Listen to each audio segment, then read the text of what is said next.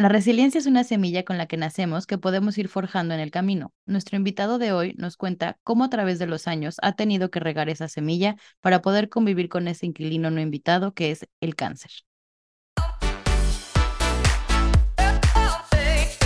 Bienvenidos a este espacio para reflexionar, analizar, debatir o simplemente conversar de todo aquello que estás pensando, pero que no te atreves a decir o no te sientes preparado para externar.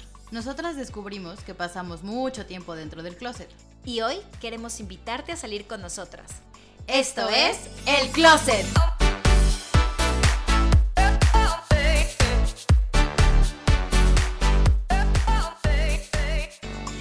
Bienvenidos a un martes más de El Closet. Yo soy Estivalis Ruiz.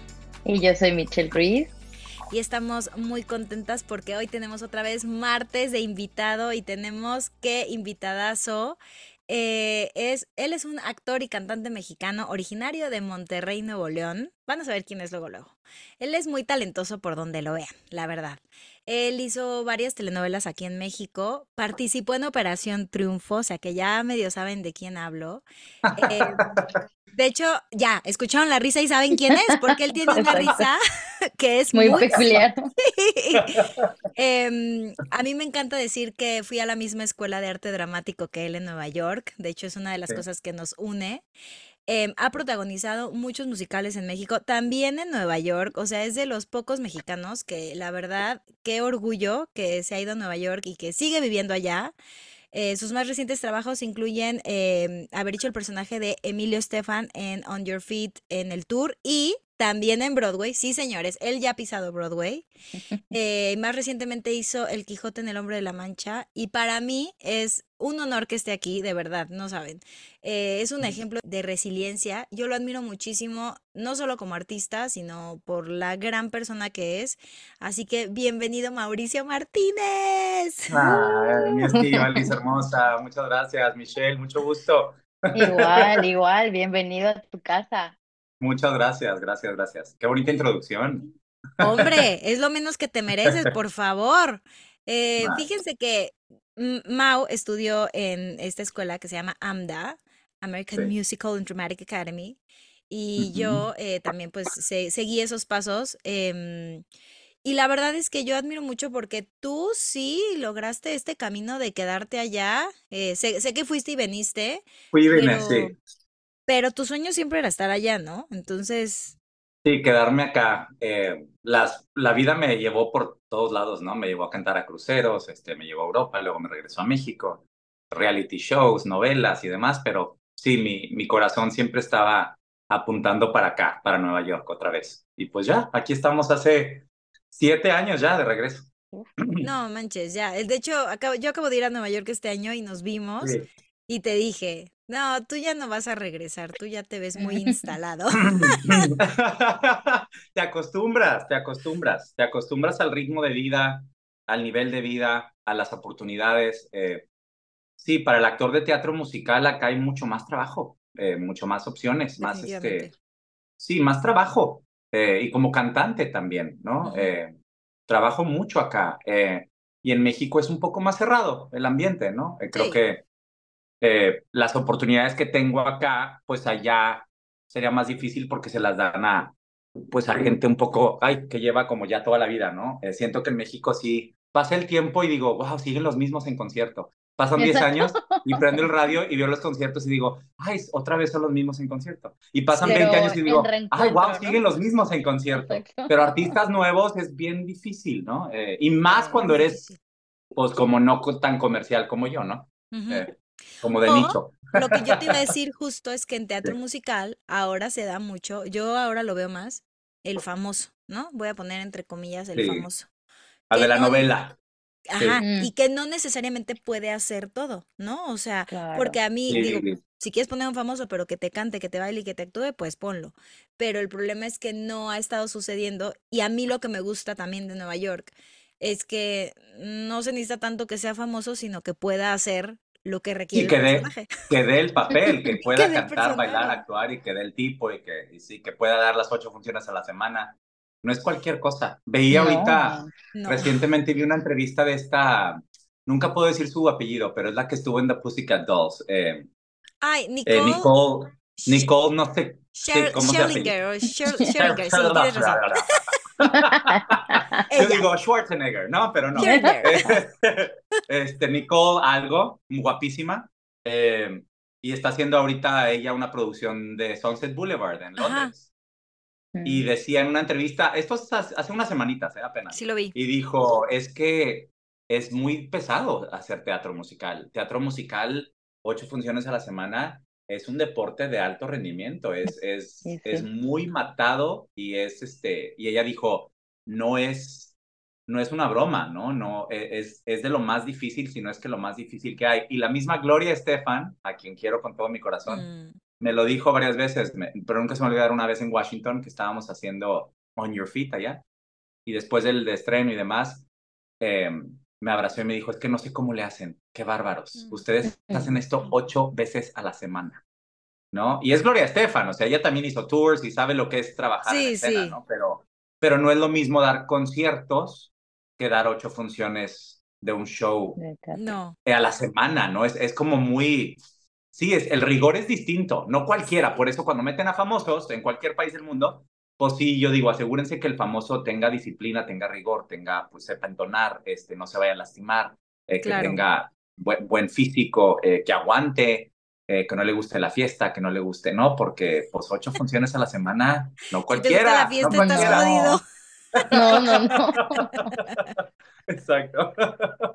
no. Oye, Mau, pues qué padre, digo, vamos a seguir hablando de tu carrera, obviamente, porque queremos que nos sigas Mm. contando. Nosotros en el episodio de hoy em, queremos hablar de esta historia de resiliencia que has tenido, que es muy admirable y creo que a veces hay personas que necesitan escuchar este tipo de historias para motivarse y para inspirarse también. Em, yo, a- antes de que toquemos el tema, eh, lo que he notado es que tú le das mucho el valor a no callarse las cosas. No solo con, eh, con tu tema de salud, sino también pues has alzado la voz en temas de, pues, de abuso, ¿no? Sí. Y, y de igualdad. Y para mí eso tiene muchísimo valor porque mucha gente normalmente en tu posición se callaría o se calla, ¿no? Por Se callan. temor Sí, se a callan. las represalias. Sí. Quiero saber qué Sí. te, a lo mejor es una pregunta tonta, pero a yo me lo estaba preguntando. ¿qué No hay a pregunta tonta. hay no hay pregunta tonta, exacto. No, no Gracias, existe una pregunta. Sí.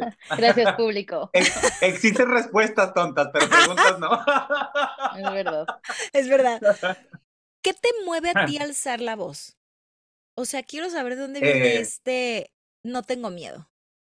Creo que, primero que nada, entendiendo el contexto, ¿no? De, de mi vida y de todo, yo me callé muchos años, ¿no? Eh, quien me conocen, digo, tú me conoces hace muchos años, quienes me conocen de tiempo, de décadas, eh, y me conocen íntimamente, saben que sí soy una persona que siempre pregunta, que siempre no le gusta quedarse callado, que siempre eh, eh, va, va tras lo que, lo que persigue, eh, muy disciplinado, eh, pero que siempre pregunta, ¿no? A veces, me acuerdo en la escuela, a veces me metía en problemas porque yo siempre preguntaba, pero ¿por qué? O sea, no hay otra manera de resolver este problema. Siempre yo buscaba, como siempre muy curioso, ¿no? Ujú. Es siempre muy, no metiche, pero curioso. Quería saber como la verdad tras las cosas. Por eso siempre me gusta, desde chiquito me gustan este, los documentales, las biografías, autobiografías, Mm. porque me gusta conocer cómo pensaba la, la persona, ¿no? Sobre todo personas que han destacado y que han roto eh, paradigmas y esquemas y que han triunfado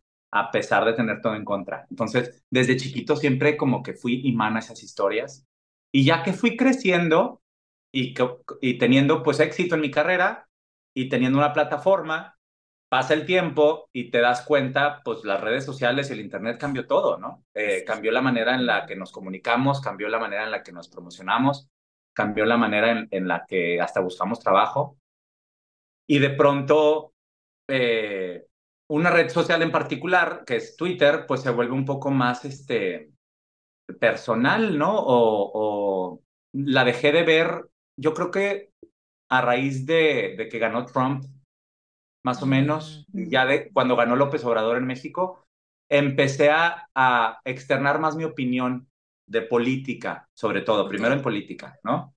De vez en cuando metía mi, mi cuchara en temas de, de igualdad o de, de, de género o de derechos LGBT, obviamente por ser, por ser miembro de la comunidad, pero de pronto sí encontré que la gente escuchaba, ¿no? Y empecé a seguir a gente a la que admiraba y empecé a nutrirme de información y pasó el tiempo y ya pues siendo un adulto, ya casi cuarentón, de pronto dije, pues ya, pues ¿qué pasa? Pues empecé a opinar y empecé a opinar y lo que empecé a opinar como ciudadano, no como artista, ¿no?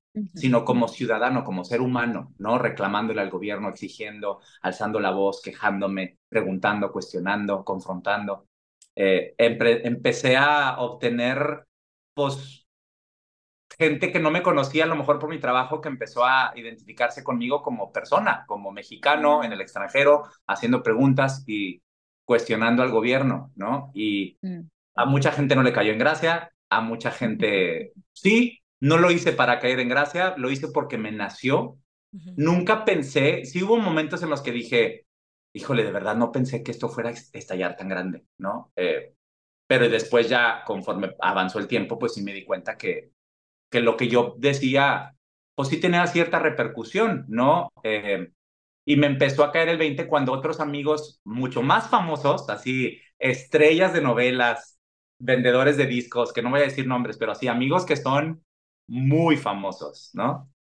Que no se atreven, dicen, me, me escribían, ay, es que te atreves, qué bárbaro, es que estás diciendo lo que yo quiero decir, pero yo no me atrevo, ¿cómo le haces? Y yo, pues es que, pues, ¿por qué no me voy a atrever? O sea, pues yo no, no, no son mi jefe, yo, yo no trabajo para ellos, o sea, al contrario, ellos trabajan para nosotros, pues, somos ciudadanos. Entonces, ahora, también hay que entender, yo vivo en Estados Unidos, vivo en una ciudad llamada Nueva York, en la que aquí la gente tú, viviste aquí, Estivalis. Eh, entonces, la gente aquí es muy echada para adelante. La gente aquí no tiene filtro. La gente aquí dice las cosas como son.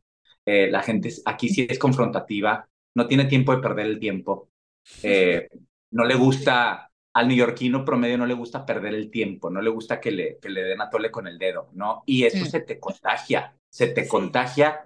Entonces, al ser una, me choca el término, pero quote unquote, figura pública, ¿no? Mexicana, que ya no vive en México, pero viviendo en Nueva York, opinando sobre México, pero desde acá, opinando como los de acá opinan. O sea, si tú ves a Bette Midler, a Barbara Streisand, a gente que yo admiro, que son así íconos del entretenimiento, grandes artistas, pero también grandes activistas, seres humanos, que no, no, no le deben nada a nadie ni, ni, ni necesitan nada,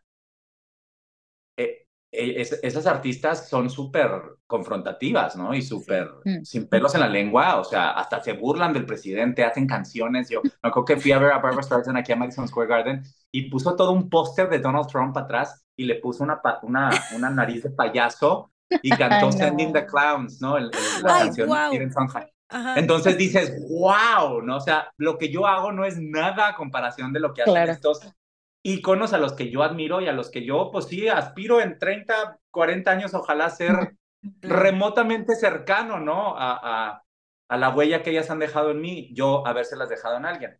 Y empezó a pasar, ¿no? Que, que me di cuenta que mi voz sí tenía repercusión. Mm. Y, y cuando llegó el momento el año pasado de alzar la voz por algo personal eh, que me había pasado, pues sí me di cuenta del poder de, de, el poder de, de repercusión que tienen las, las redes sociales ah, hoy en día.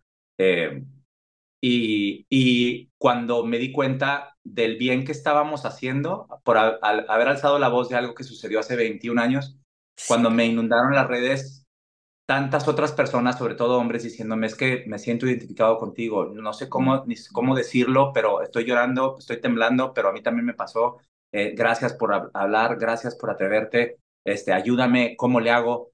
Eh, a mí también, a mí también dije, híjole, esto es más poderoso que yo. Dejé de ser artista en ese momento, dejé de ser, ya te conviertes, aunque no quieras, en un luchador social de alguna manera, ¿no? Eh, aunque, aunque no quieras, es ya más grande que tú, te das cuenta que, que tienes que ser responsable con lo que, con lo que compartes, pero que cuando lo que has compartido a través de, de tu propio dolor, si checa con alguien más y te vuelves de alguna manera hermano del mismo dolor y tú ya saliste adelante y esa persona no ha podido, híjole, más vale que le ayudes, ¿no? Eh, yo sí creo eso. Yo no soy papá, no quiero, no voy a tener hijos, obviamente, y digo, de pronto digo, pues ya tengo 45 años y de pronto ya le he ganado el cáncer cuatro veces, ¿no? Eh, ya me he querido ir de este mundo también y digo, híjole, si sigo aquí es por algo. Por algo. Entonces, más me vale tratar de dejar este mundo un poquito mejor de lo que lo encontré. Entonces, por eso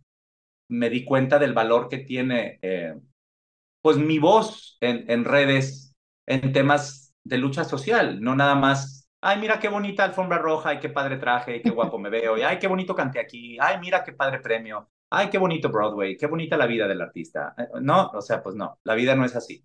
Entonces yo he sido muy transparente y creo que eso a la gente le gusta, ¿no? Em, no, total.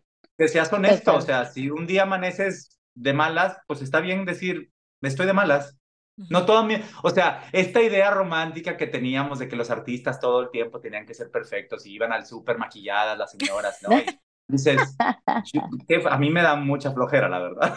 a mí, yo no, yo no soy así, no, no, no, no, sí.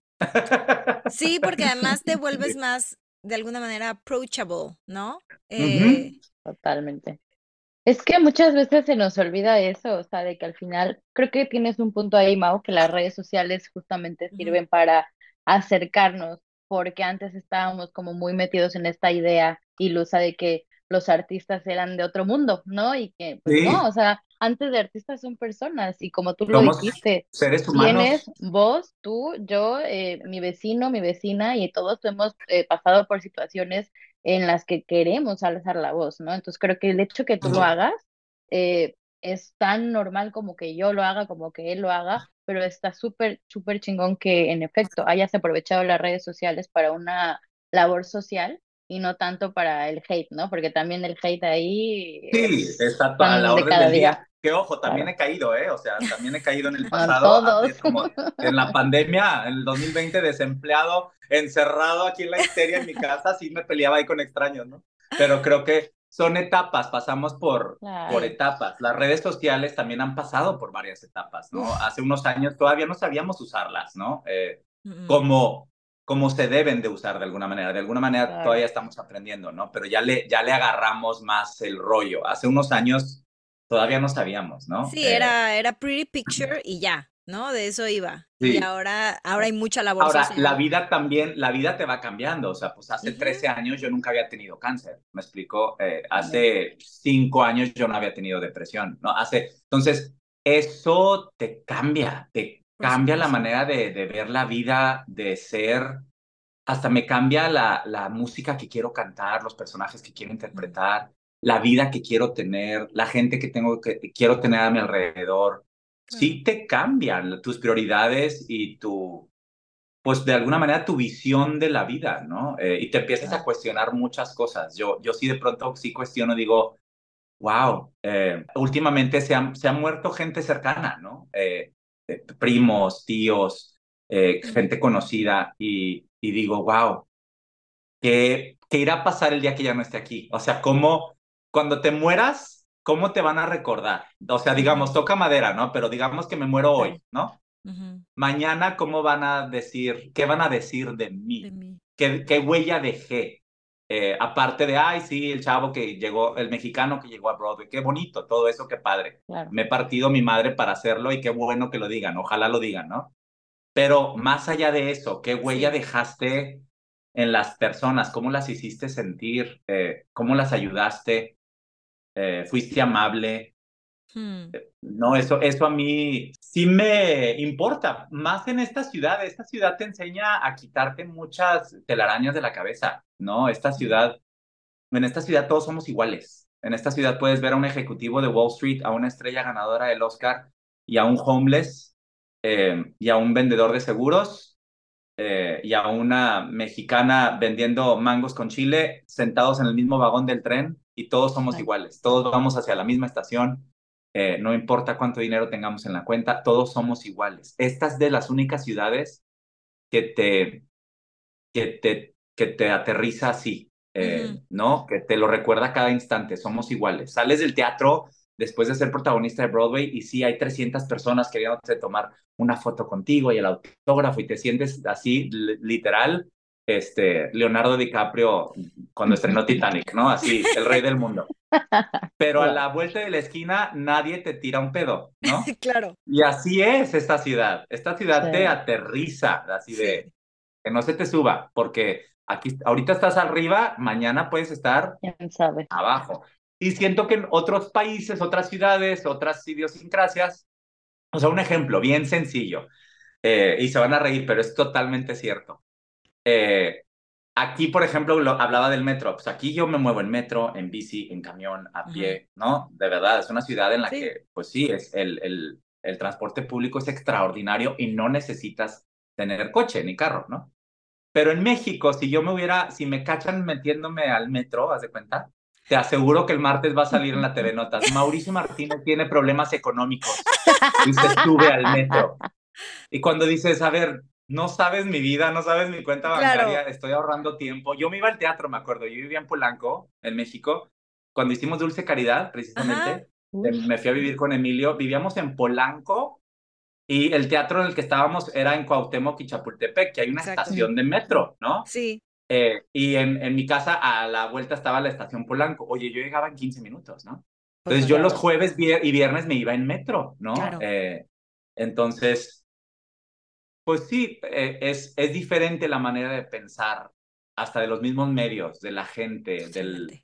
De- sí, es, es, es- son dos, dos realidades muy diferentes, eh, Totalmente. muy distintas. Ninguna está bien, ninguna está mal, eh, son diferentes. Son ¿no? diferentes. Pero aquí punto. sí, pues sí, aquí yo disfruto más la manera de, de vivir acá, la verdad. Sí. Ujú. Te permite, te permite ser más tú, digámoslo. Sí, sí, sí.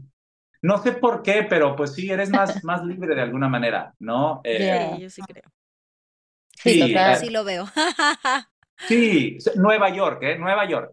O sea, Estados Sí. Unidos es un, es un país con muchos problemas, eh, evidentemente, igual o más que México, pero Nueva York, pues sí se cuece aparte, ¿no? Es, eh, yo siempre digo, no te sientes que estás en Estados Unidos a veces, te sientes que estás como en Europa, ¿no? Ya. Eh, tiene este rollo, porque hay culturas de todos lados, escuchas todos los idiomas, este, todas las religiones, todos los backgrounds. eh, de verdad, es una ciudad bien rica en, en diversidad, en, en cultura. Es, es muy padre. Hay para todos los gustos, para todas las carteras, para todos los horarios. Eh, y la gente se respeta, ¿no? Eh, Sí. Puedes salir encuerado con un perico así en la, en la cabeza y nadie te va a voltear a ver, ¿me explico? Ya sé, eso estaba cañón. Cuando yo vivía allá, eso sí me, eso sí lo valoré mucho, que era como, wow, aquí la gente ni te fuma, pues. O sea, yo a veces te lo juro por flojo y porque no he lavado la ropa o porque me dio flojera, lo que tú quieras. Me cruzo la calle, de verdad, cuando está nevando, en pijama, con un pijama. abrigo encima, en pantuflas y pijama, y la gente le, Ay, le vale guau. madre. O sea, Claro. Sí, acá ya te estarían diciendo, ay, el fodongo tenía- que va Sí, claro, yo tenía un súper". El exnovio gringo eh, que era reportero y me decía, pero ¿cómo vas hacia el súper? La gente te va a reconocer y yo, sí, estoy en el súper, ¿qué tiene? O sea, Soy persona. aparte el, el abrigo está bonito. Oye, sí, mucha broma, ¿eh? Pero acá también lo veo, digo, yo vivo en Madrid y es igual, ¿eh? O sea, me identifico mucho con lo que dices, pero es igual. Sí. O sea, de que he visto gente de que abajo trae cualquier pantalón, pants o pijama Les y encima un abrigo y ya estamos, súper ya, elegantes. Sí, ya, a la Carrie. Bradshaw, a la Carrie Bradshaw. Exacto. Total. Oye, Mau, y en todos estos Dígame. temas de, pues bueno, de alzar la voz y así, tú, Sí, pues lo has dicho mucho, o sea, tú eres muy abierto con, sí, con lo, con lo que tienes que te dio cáncer. sí. ¿Cuándo fue la primera vez que te dijeron que, te, que, que te Fue el, y mira, me acabo de llenar porque como me van a operar de la cadera en unas semanas, eh, una semana de hecho, estaba llenando justo ayer una forma para el seguro y me preguntaron la misma pregunta, ¿no? Entonces ya la tengo memorizada. El primer, en la primera cita a la que fui fue el 4 de abril del 2010 en la Wow. Ciudad de México. 2010, ok. 2010. Hace 13 años y medio ya en el DF. Yo acababa de terminar Dulce Caridad Dulce Caridad. contigo Ujú. y estaba terminando la novela con Ana Paola que se llamaba eh, Wow. Patito Feo, Atrévete a soñar, Atrévete a Ah, soñar. ajá. Ah, es verdad. Y acababa de entrar a Mentiras, el musical de actor invitado, ¿no? Yo fui el primer actor en poner el desorden ahí en Mentiras. Eh, Y empecé a adelgazar mucho y me cansaba muy fácilmente. Pues estaba flaco, flaco, flaco, flaco, flaco, flaco. Me acuerdo que en mentiras me estaban, cada semana me tenían que eh, ajustar el, el, vestido de Manuel de al final, ¿no? Ah. Y, ah. y, de Manuela y los, los este, pantalones y todo. Yo decía, qué raro si estoy comiendo bien. Eh, y algo no estaba, algo yo sentía que no estaba bien. Pero el primero de abril del 2010, voy al baño era jueves santo, creo. Em, y haz de cuenta que abrí una botella de vino tinto, o sea, oriné sangre, sangre, sangre, sangre. Y yo estábamos viendo una película, eh, mi entonces, eh, Fernanda Castillo, eh, que mm. estaba conmigo allá en mi casa, con mi entonces pareja, Emilio, y les digo, oigan, vengan a los dos. Y ya fueron al baño y les digo, oigan, vean, acabo de hacer pipí rojo, ¿no? Entonces, era jueves santo, era, es imposible no sé si siga pasando, pero en un país como México, en Semana Santa, tratar de conseguir cita con un doctor, no, o sea, nadie trabaja. Nadie trabaja. Es así de, ¿no? Entonces yo del primero, de, del primero hasta el cuatro, ¿no? Imagínate mi nerviosismo, cuatro días dando función y grabando las últimas escenas de la novela, y yo así de, ¿qué tendré adentro? Dios mío, que estoy sangrando, ¿no? Eh, y, pero dejé de sangrar y ya el 4 de abril por fin vi al, doctor por primera vez y me hicieron ya unos estudios, unas radiografías, un ultrasonido, así como embarazadas. Eh, y me habló ese, ese mismo día en la tarde, me habló el, el, radiólogo y me dijo, sabes que vente para acá porque tienes eh, cinco tumores. Y yo, ¿cómo que cinco tumores? Eh, sí, y unos, uno está bastante grande ya y está en un área muy peligrosa porque si traspasa el órgano de la vejiga, hay que checar si no ha pasado, porque es ahí cuando pues, se hace lo que yo les digo copy-paste, ¿no? Que son las metástasis. Ya. Entonces, sí, me, me, me pedí varias opiniones. Eh, la verdad, el, primer doctor al que fui con mi entonces pareja era bastante homofóbico, entonces ese no me latió. No, obvio, entonces, Bueno. Tuvimos que lidiar también con eso, así como de, ay, no, pues este no le gusta que yo tenga aquí a, mi pareja al lado. Y era como bastante homofóbico el señor, ¿no? Eh, entonces pedí a otro doctor, otra opinión, y ya me latió ese doctor, y ya no me dejó salir del hospital. Me dijo, te tengo que operar ya. Me dice, porque me urge entrar a ver cómo estás, ¿no? Porque veo por la camarita, eh, es un proceso que te meten una camarita por la uretra, ¿no? Este, y, y checa, ¿no? Pero no es lo mismo eh, que pues ver, ¿no? Abrir para ver cómo estás. Entonces me tuvieron que abrir y me hicieron lo que se llama una cistectomía parcial, que es eh, reconstruir, cortar y reconstruir parte de mi vejiga. Gracias a Dios el tumor, los tumores no habían traspasado la vejiga y estaban encapsulados en la vejiga, pero como quiera me quitaron varios ganglios del cuerpo porque los ganglios ayudan a transportar los tumores más fácilmente o más rápidamente. Entonces sí, eso fue la primera vez, 2010. ¿Qué pasó por tu mente?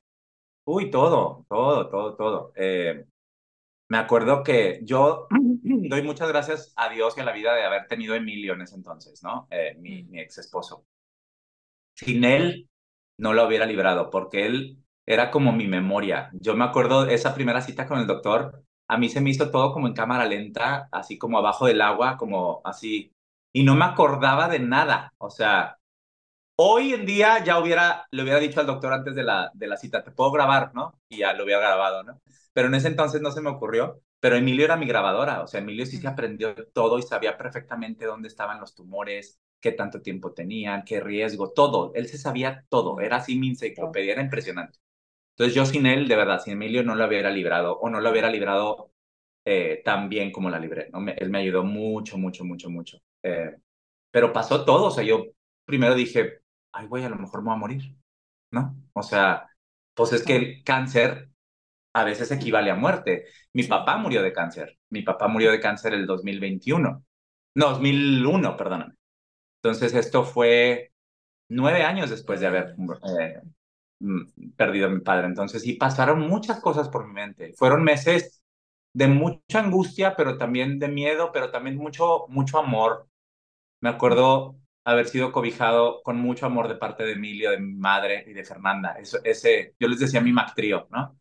Hmm. Porque sí me, me cuidaron mucho y me acompañaron mucho. Estuve en el hospital creo que como dos meses, cerca de dos meses, y luego iba y venía y estuve con sonda, este, y me hicieron primero lo de, la, lo de la vejiga, me la recortaron, entonces tenía una cicatriz enorme, o sea, hubo, y luego empecé la, las sesiones de quimioterapia. Mi doctor en ese entonces experimentó con un nuevo tipo de, de quimioterapia, que es más bien inmunoterapia. Hoy yo creo que ya es más común, pero en ese entonces, pues hace 13 años, eh, que era mitomicina y BCG, y era un, es una especie de quimioterapia que, te, que es localizada. Entonces, en vez de que te la inyecten a las venas, como la quimioterapia eh, sistémica, Normal. la normal, la que todo el mundo pues, de alguna manera conoce, que es cuando al paciente pues se le cae el pelo, este, Ujú. y pues igual como mata lo bueno, mata, digo, mata lo malo, mata lo bueno, entonces la quimioterapia que es bastante agresiva.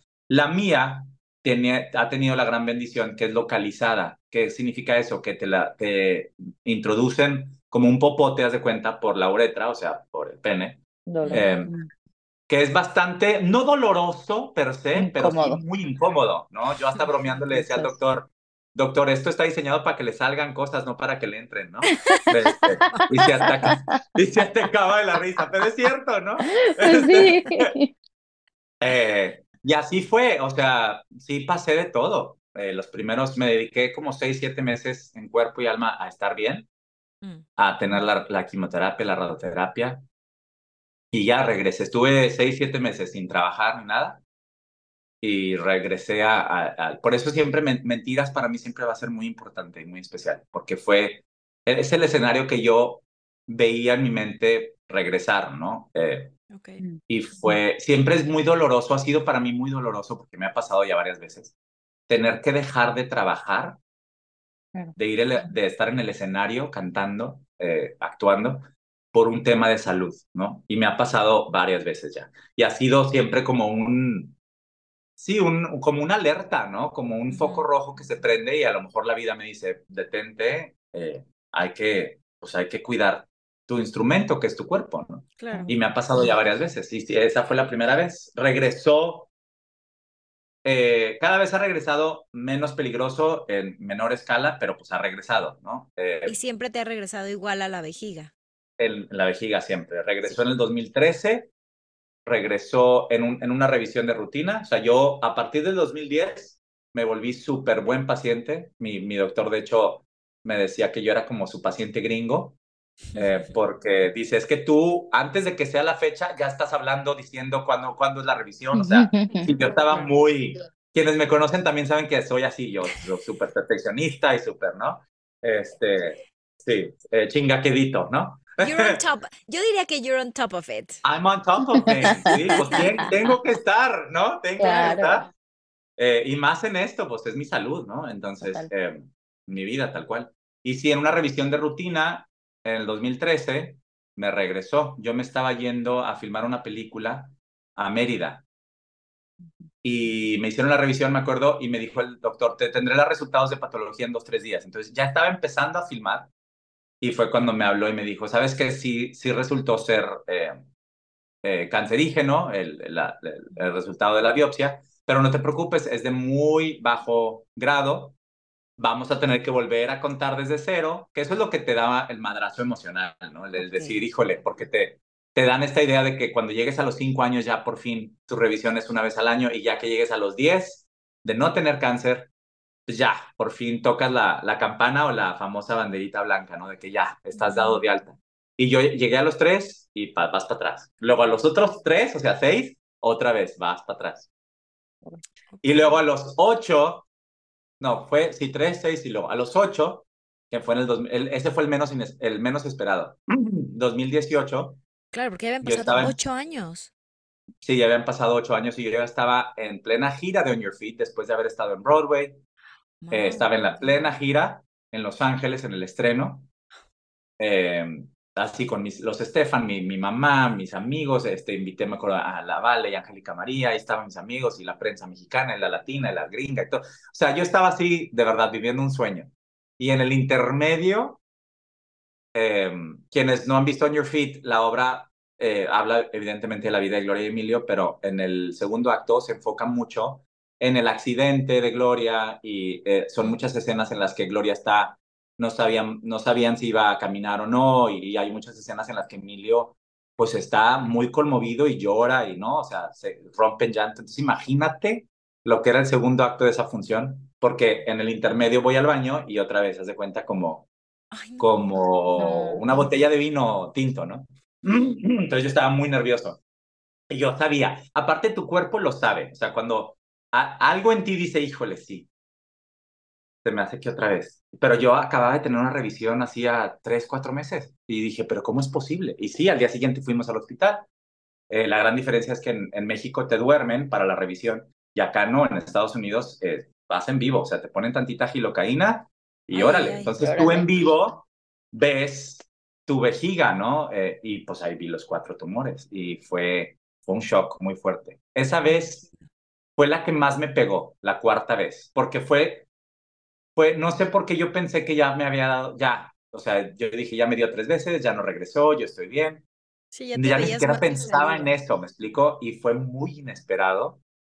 Y fue además cuando me tuvo que caer el 20 a fuerzas, y una amiga que es doctora además habló conmigo duro, pero amorosamente me dijo, Mau, es que el cáncer que tú tienes ya lo debes de ver tú como una enfermedad crónica, como una condición crónica, como si tuvieras diabetes acostúmbrate a que pues estás muy joven todavía, seguramente va a regresar porque es un tipo de cáncer muy terco, que regresa y regresa, pero de esto no te vas a morir. O sea, de este cáncer no te vas a morir.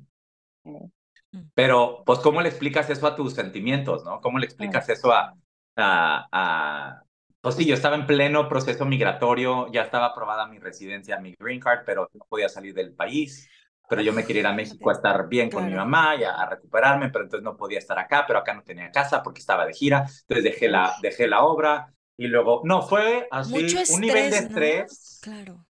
Así impresionante, una relación aparte con una persona en ese entonces que pues no entendía muy bien lo que era estar con alguien que estaba lidiando con cáncer, ¿no? Y que luego aparte le vino una depresión y una ansiedad terrible, ¿no? Entonces sí, esa fue la, la vez que más me pegó y me fui hasta el hoyo, hasta el hoyo, hasta el hoyo, hasta el hoyo en el 2018. Eso ya, pues cinco años y medio, seis, ya. Sí. Oye, Mau, ¿y seguiste en On Your Feet o, lo Seguí en On Your Feet, seguí en On Your Feet. O sea, dejé la gira como tres, cuatro semanas. Luego regresé y dije, pues sí puedo, me la voy a aventar. Me faltaban cinco meses para completar mi contrato y dije, sí puedo, sí puedo, me la voy a aventar, no voy a quedar mal con nadie. y empecé a programar, imagínate mi mente, ¿eh? o sea, pero yo siempre he sido también así. Creo que fue una gran lección que la vida me dio de, a ver, calma, no eres un robot, no eres una máquina y a veces hay que desconectar y, y respirar y descansar. Porque yo dije, pues voy a estar en San Francisco cuatro semanas, luego en Los Ángeles cuatro semanas, entonces las quimioterapias me las pueden dar en San Francisco, luego en acá, o sea, yo ya programé todo.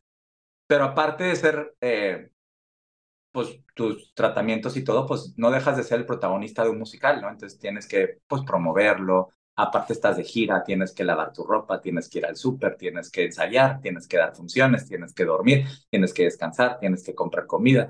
Entonces, cuando eso de pronto ya traes una depresión tremenda y ataques de ansiedad, y aparte estás lidiando con tratamientos de cáncer, más la gira, más la obra, más, no, pues mi cuerpo explotó, o sea, fue así de, dije, no, no puedo.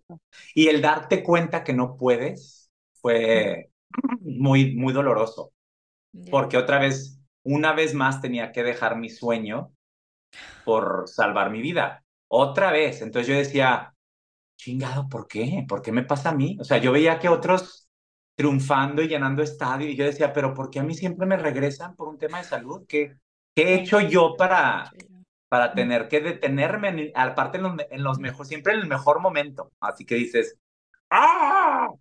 Entonces sí fue, sí fue muy duro, la verdad. Sí fue muy duro. Fue un madrazo a mis emociones. Eh, me deprimí muchísimo, pero pues salí, gracias a Dios salí, pero sí, sí, sí pisé fondo, fondo, fondo, fondo, fondo. ¿Cómo es que saliste de, de, esta, de esta depresión? Este Híjole, pues a base de, de, tiempo, o sea, sí, por, ya por fin que llegó la, la, mi residencia, ya no eché a la basura tanta inversión y tanto, porque aparte, quienes lo hemos vivido sabemos que el proceso migratorio para quedarte en Estados Unidos y por fin tener tu residencia, y por fin tener tu green card y decir ya, por fin aceptada y todo, no es cualquier cosa, eh, no es fácil, no es... Luego la gente dice, ay, el dinero va y viene. Sí, pero este, este proceso en particular es bien difícil volverlo a empezar, ¿no? Eh, y por eso decidí, ya que estaba, dije, bueno, ahora sí ya, dejé la obra y todo, y me fui a Monterrey, a casa de mi madre, no me acuerdo, ya de 40 años, desempleado, con cáncer otra vez, y en casa de mi madre. imagínate mis emociones como estaban, ¿no? A partir de soy un, ser, pues, 100% emocional, ¿no? Eh, fue muy doloroso, pero dije, pues tengo que evocarme a mí y a ir a terapia y a tratar de encontrar el antidepresivo y el ansiolítico, la combinación que, que funcionara para mi cerebro, ¿no? Porque unos me estaban dando pensamientos suicidas, unos me estaban dando este, cero energía, súper así todo sueño, eh, y otros me daban taquicardia, o sea, hay que tener mucho cuidado, además, es lo que por eso soy tan abierto y tan vocal en esto, porque yo ya lo viví y yo ya siempre comparo a, ¿se acuerdan de La Bella Durmiente, la película? cuando Aurora se llama la, princesa, sí, que está como poseída, ¿no? Al final y que está eh, subiendo la torre y se pincha el dedo con la máquina esta que hace hilo, la ¿no? Rueca. La rueca, gracias. Este, así me sentía yo, hubo una, etapa en mi vida, como un mes o dos, en las que yo me sentía así como poseído, que no era yo. Eh, y eran los medicamentos que estaba estaba tomando. Tu, tu cuerpo cambia, ¿no? Tu, tu manera de pensar, tu, hasta tu personalidad puede cambiar cuando estás tomando pastillas o medicamentos para la depresión y para la ansiedad. Es, son bien peligrosos y tienes que, tienes que tomarlos bajo supervisión médica ah, siempre y no automedicarte y no quitártelos de jalón. O sea, de verdad, sean a la gente, por eso siempre lo digo así súper abierto, sean bien cuidadosos porque literal te pueden matar, ¿eh? O sea, te pueden matar y la gente luego va, ay, pero es que era, súper alegre, y lo hemos visto, ¿eh? En muchos casos de gente famosa, ay, era súper alegre, pero está, ay, tenía todo el dinero del mundo y exitoso y con Oscar y, se suicidó. Sí. Sí. O sea, pasa mucho, porque la línea entre estar bien y no estar bien es bien delgadita porque no se ve, no se nota. Me, lo decía mi psicóloga, es que lo que tienes ahorita, la gente a veces no te cree porque a veces pareciera que la gente necesita ver el brazo roto, ¿no? Y el, el, el, que traes el yeso, o que estás en silla de ruedas, o que traes las muletas, o que traes el madrazo, el, que, que sea, la gente a veces necesita que sea evidente el, el dolor o el accidente o el malestar o, la enfermedad o la condición. Eh, y, y, las enfermedades mentales no son visibles. No se ven. ¿no? no se ven, estás, puedes estar perfectamente bien por afuera, ¿no? Verte bien, o sea, yo me seguía rasurando y bañando y ese en el escenario cantando y seguramente me veía bien y estaba bien, físicamente me veía bien, pero adentro estaba luchando una batalla campal, ¿no? Entonces, por eso también me he vuelto muy vocal en eso. Creo que mi vida sí ha cambiado mucho en los últimos cinco años. Eh, a raíz de la última vez que tuve cáncer, eh, sí ha cambiado mucho mi manera de ser, de pensar, de, de, vivir, de vivir la vida y también de, de lo que decido compartir, ¿no? Em, porque sé que la gente me está escuchando, mucha o poca, sé que gente me está escuchando eh, y gente que me sigue a lo mejor porque les gusta como canto o me vieron en alguna novela o les caí bien porque le menté la madre a López Obrador, no sé, por la razón que quieras, pero que me siguen y ahí están todos los días o cada una vez a la semana y checan qué hago o qué no hago o descargan mi disco o compran un boleto para ir a verme al teatro o ven la serie mía que está en Netflix o lo que sea, ¿no? Que siguen mi trabajo. Pues si ya me están siguiendo, y me están dando de comer, porque pues ellos son los que me dan de comer al final del día. Eh, ¿Por qué no compartir también mi historia pues de dolor, pero que también me ha hecho resiliente, ¿no? Eh, Por supuesto. Sí, porque eso inspira. O sea, a mí sí me, me, han inspirado historias de personas que han salido adelante, ¿no? Eh, y que los ves enteros a pesar de, de todo, ¿no? Digo, mi más grande ejemplo de eso es mi madre. Mi madre ha tenido una vida muy difícil, ha sufrido mucho y le ha tocado mucho sufrimiento, mucho dolor, pero a la vez y todavía a sus 74 años se maquilla todos los días y sale perfecta, este, con su collar y sus aretes y este, su casa impecable y ella impecable, de buen humor y maldicienta. Es la luz de cualquier fiesta que, a la que llega, ¿no? Y todo el mundo dice, ay, tu mamá, qué maravilla. Y no saben todo lo que hay detrás. Entonces, cuando tienes ese ejemplo, pues te ponen las pilas, ¿no? Eh, te ponen las pilas. Sí. Le mandamos un saludo a tu mami, es bien bella. Le mandamos un saludo a tu mami. Igual a la tuya, corazón. Gracias. Le mandamos un saludo a todas las mamás. A todas las madres. Sí. Oye, yo te escucho y digo, qué difícil debe ser que no, que tu vida no gira alrededor del cáncer cuando te ha pasado esto tantas veces. Muchas. Y, y por ejemplo, ahora, lo que te lo que te comentó la doctora, ¿no? Esto va, puede que siga regresando. ¿Cómo convives tú ahorita con esto? O sea, ¿cómo es tu forma de pensar de decir, ok, porque entiendo que tu vida no gira alrededor de esto, pero sí tienes que convivir con eso? Sí, aprendes a convivir es un, un inquilino eh, no invitado, ¿no? Pero que ahí está. Eh, no paga renta, pero ahí está ahí como jode. Eh, igual, igual la salud mental, o sea, no porque esté ya ahorita bien y no tome ninguna pastilla y duerma bien y todo, significa que no tenga en mi historial y en mi, en mi cuerpo y en mi mente y en mis emociones un historial ahí de, de heavy, de depresión. Entonces yo le tengo que siempre estar alerta. O sea, si siento que algo no está bien, a ver, wow, pido ayuda o voy a terapia o qué onda, o qué estoy haciendo, o a lo mejor le tengo que bajar a la intensidad, o a lo mejor eh, no, a lo mejor no debo de tomar, no sé, tequila porque el tequila me pone, a lo mejor me dará, o sea, tienes que investigar tu vida, ¿no? De a ver, cuando como esto me, me, me inflamo, o cuando tomo este tipo de alcohol me pongo agresivo, o cuando tomo este tipo de, de alcohol me, me da para abajo.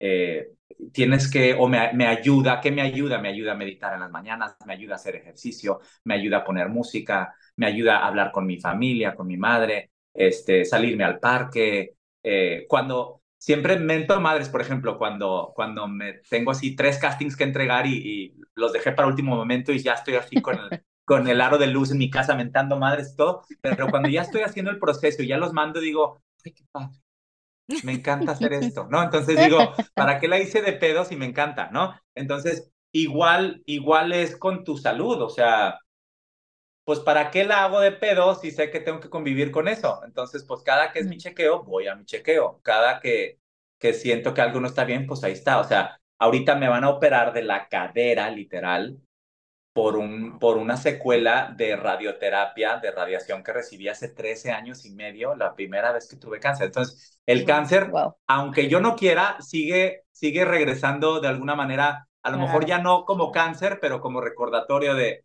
hey, eh, otra vez le tengo que tener, poner una pausa a mi vida, un mes y medio, eh, e irme otra vez a México, a Monterrey, a un, a un problema físico que me ha, me, ha, me, ha, me ha estado afectando durante un año, año y medio. O sea, aparte, en una ciudad como Nueva York, tener un problema en la cadera, que al principio yo pensé que era asiática, ¿no? Dolor de ciática, son muy parecidos. imagínate una ciudad en la que para todo caminas, ¿no? Y para todo subes escaleras y para todo, ¿no? Es, es complicado, es complejo, y, el, y con el trabajo que yo hago. Pero aprendes a, a convivir con eso eh, y haces las paces eh, yo, le, yo le agradezco al cáncer porque el cáncer me ha cambiado mucho, me ha, me ha, me ha vuelto pues una persona más valiente, una persona más consciente también eh, y, y me ha hecho vivir y sentir emociones que al final del día pues ya conozco, conozco lo que es el temor de no estar aquí y eso te cambia la manera de ver la vida, no sé. Eh, creo que solo los, los, que lo hemos vivido y que hemos estado tan cerca de la muerte, lo entendemos. O quienes hemos padecido cáncer varias veces, eh, lo entendemos, ¿no? Entendemos eh, lo que pasa por tu mente, por tu cuerpo. Sí, sí eres otra persona. Por eso la, la primera vez casi no hice nada y la segunda tampoco. Fue hasta la cuarta realmente eh, que me pegó fuerte. Pero yo, mucha gente decía, ¿qué vas a hacer? ¿Vas a escribir un libro? ¿Vas a, a ayudar a una asociación de niños con cáncer? O sea, ¿qué vas a hacer? Y yo sentía una presión al principio que todo el mundo, ¿pero qué vas a hacer? porque ya sobreviviste, entonces, ¿qué vas a hacer? Tú eres figura pública, ¿cómo vas a ayudar a los demás? Y ya estás yendo al teletón, y ya estás haciendo esto, ya, y yo, así, espérenme, apenas me tengo que... Es como cuando, cuando en el avión te, eh, estás a punto de despegar el sobrecargo, dice, oye, si hay algún accidente, primero, antes de ayudar a cualquier persona, primero ponte la máscara tú, ¿no? Eh, es igual eso, ¿no? Que yo decía, espérenme, no me presionen, no, no, no me hagan sentir culpable por estar vivo, por haberme curado, no curado, pero por no haberme muerto de cáncer porque no he hecho nada al respecto. Ya llegará, ya llegará. Y mira, ya llegó, ¿no? Evidentemente llegó. una etapa en la que pues ya me destapé y, y, lo quise compartir a manera de, pues de crear conciencia, ¿no? Eh, de crear conciencia, porque si hay, y vuelvo a lo mismo ahora con las redes sociales y toda la inmediatez de la información, sí hay toda una red de apoyo que te puede ayudar a, a pasarla menos mal, ¿no? Y si en esa red de apoyo está gente a la que admiras, que conoces, que has visto en la tele, o que te gusta, o que te cae bien, o no, eh, pues sí, eso puede inspirar. Igual con el tema del abuso, ¿no? Que digo, yo siempre he dicho, si hay alguien que está siendo víctima de abuso en algún pueblito y de pronto ve en la tele eh, que al famoso que se decidió denunciar, que no es fácil, eh, ser revictimizado, eh, o que lo critiquen y todo, yo, digo, aguas con lo que digan a los comunicadores, digo, eh, porque de mí pueden decir misa, ya estoy acostumbrado, es parte del paquete, no me, vale. Pero, ¿por qué están revictimizándome? ¿Y qué, ¿Y qué mensaje están mandando al público que los ve? ¿no? Eh, esa es la gravedad. Yo decía, a lo mejor una chavita que está siendo abusada por alguien está decidiéndose ir a denunciar o a pedir ayuda, pero ve que una señora en un programa de chismes dice, no, pues este güey es un mentiroso, bla, bla, bla, todo lo que dicen, y dices, híjole, esa persona a lo mejor ya dijo, híjole, si a él no le creen que tiene todas las cámaras y la fama, pues a mí menos. Y a lo mejor por eso decide ya no denunciar. Entonces yo, yo lo que digo, no se dan cuenta del peligro em, que, que, que, existe en, en, lo que dicen, eh, porque la gente te está viendo, mucha o poca, te está viendo. Eh, entonces yo sí digo, usémoslo, usemos ese poder que nos ha dado nuestras plataformas para bien, ¿no? Eh, sí, es fácil usarlas para bien, pero pues el bien a veces no vende, ¿no? El, el, bien, el bien no genera eh, clics, como dicen acá. como dicen acá, este, good news does not make good news, ¿no?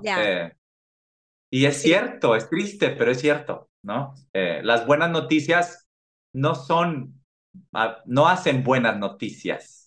A lo que la gente quiere es el morbo y la bomba y la enfermedad y la tragedia y la infidelidad y la cárcel y el, ¿no? El, la nota roja y dices, oh, híjole, ¿no? Sí. Además es este terapéutico, ¿no? Ahorita te escuchaba y digo, claro, eh, es una forma de ayudar a la gente, pero también te ha ayudado a ti mismo a aceptar todo este proceso. Claro, y está catártico, súper catártico y es una, ha sido una sanación colectiva. Eh, todos los temas que, que he abierto eh, de lucha, digamos, social, que no tienen que ver con mi carrera, eh, llámese salud mental, sobreviviente de cáncer y el abuso sexual, ha sido una sanación colectiva y me siguen sanando indirectamente.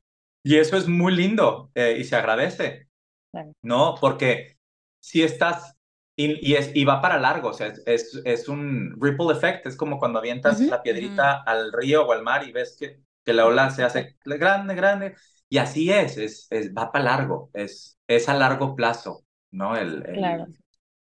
E, la sanación, y eso, y esto es bonito, ¿no? Ahí está, ahí está tu huella, Mau, la que estás dejando en este mundo. Pues ojalá, ¿no? Ojalá. Yo creo que sí, sí, ojalá, ojalá, ojalá. Sí. Mau, muchas gracias. De verdad, Hijo, yo lo dije al principio de este episodio, yo te admiro mucho, ahora que conozco más tu historia, porque eran cosas que yo no sabía, te admiro, o sea, el triple. te agradezco mucho que, que hayas venido a hablar de tu historia, porque yo sé que mucha gente que está allá afuera lo va a agradecer. Y, mm, y sobre todo, esta resiliencia que de donde sea que la has encontrado, seguramente lo que decías de tu mami, de, de los ejemplos que has tenido, de la gente que te ha apoyado, de ti mismo, porque también hay que darse el valor a uno mismo, ¿no? O sea, Sí. tú, lo que dijiste, hiciste conciencia, te volteaste a ver, también ha sido un camino de amor propio para tú seguir adelante y seguir haciendo tus cosas Sí. y a pesar de, no a pesar, con esto, o sea, lo, lo que me gusta de ti es que bien te pudiste haber hecho una víctima de lo que te ha pasado y has optado por, ok, no voy a ser una víctima, voy a seguir adelante, me hago responsable de esto que me está sucediendo, por como sea o como sea que haya tenido que llegar.